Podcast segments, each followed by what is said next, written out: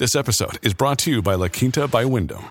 Your work can take you all over the place, like Texas. You've never been, but it's going to be great because you're staying at La Quinta by Wyndham. Their free bright side breakfast will give you energy for the day ahead. And after, you can unwind using their free high speed Wi Fi. Tonight, La Quinta. Tomorrow, you shine. Book your stay today at lq.com.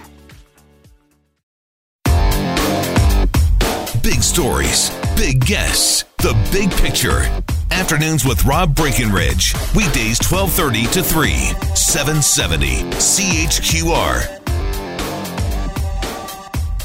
Welcome back. As mentioned, got a few other things to get to in our time remaining here today. Angela Kokott's in with Calgary today following the 3 o'clock news. But uh, just continuing our focus uh, on Ward 7, uh, one more candidate uh, to hear from today. I want to bring into the conversation Dean Braun running in Ward 7. Dean, good afternoon. Hey, Rob, how are you? Real good. Thanks for making some time for us here. So, you, oh, my did, pleasure. Let me ask you this: You describe yourself as, or certainly, you know, we see we see your signs uh, as the conservative choice in Ward Seven. What, what does that mean? Well, I, I think I'm I'm pretty much the only one who actually is, has basically said uh, a number of things that I think follow sort of the conservative rhetoric. Is is uh, we don't have a, a revenue problem, we have a spending problem. So we need to look after the spending side of the equation.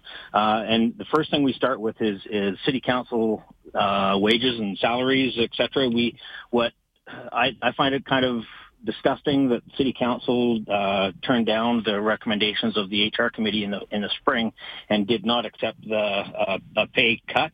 So my the, I'm totally about taking uh, at least a five percent pay cut for city councilors. I would like to take that one step further.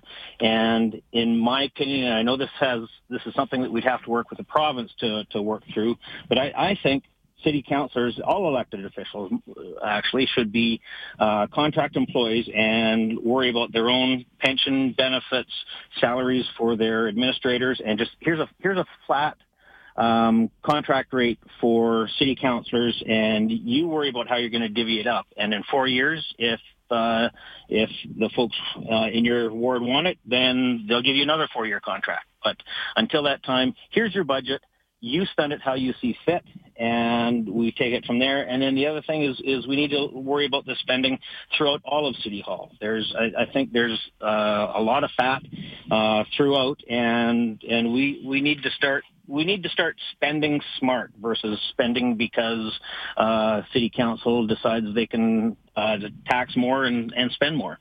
So, what does that allow us to do on the tax side then? Well, I, I think that that would allow us to uh, to reduce taxes.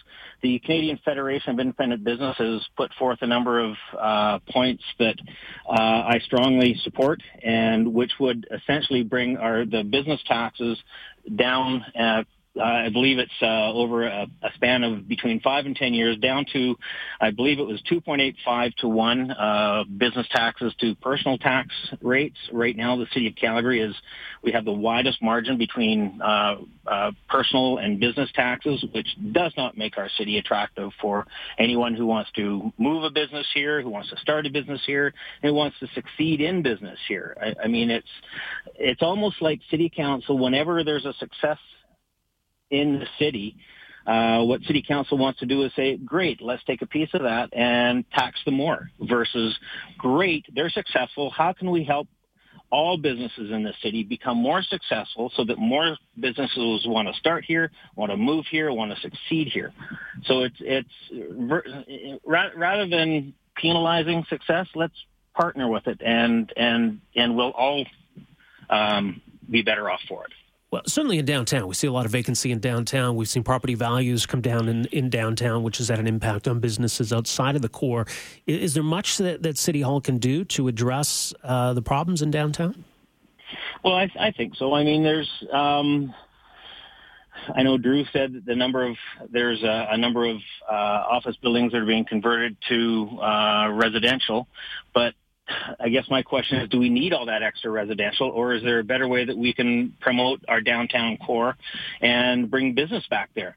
Uh, right now, there's the the the taxes that are missing from downtown are getting spread heavier, faster, and harder along to all the small businesses. I mean, we have a, a restaurant in Ward 7 who spent a, a, a good chunk of money to renovate his restaurant, uh, improve it, make it more family friendly, and have a nice little pub on the other side. And, and then a taxman comes up and says, thank you very much. Here's an extra bill, $3,500 a month more uh, in your in your taxes. And small business cannot continue to afford that. And the more we keep doing that to our small businesses, the more small businesses are going to say, it's just not worth it anymore. I'm going to shut the doors. Uh, you look at someone like Axe Music. They're they're shutting their doors in Calgary, keeping it open in Edmonton because Edmonton is business friendly. Calgary isn't anymore. We need to turn the ship around and, and get back to a business friendly environment where businesses are successful, they hire more people, they fill more vacancies, and it just the wheel keeps on going. Versus right now, we're we seem to be putting the brakes on all of that. And Dean, let me ask you about secondary suites as well. I mean, it, for all the talk around this issue, nothing has really changed. What what does need to change, do you think? Well, I think number one, city council needs to get their mitts out of it. Uh, the fact that they're spending all their time worrying about and, and debating individual secondary suite applications is ridiculous. If a community is zoned R1, then they should just flat and simple, it's no.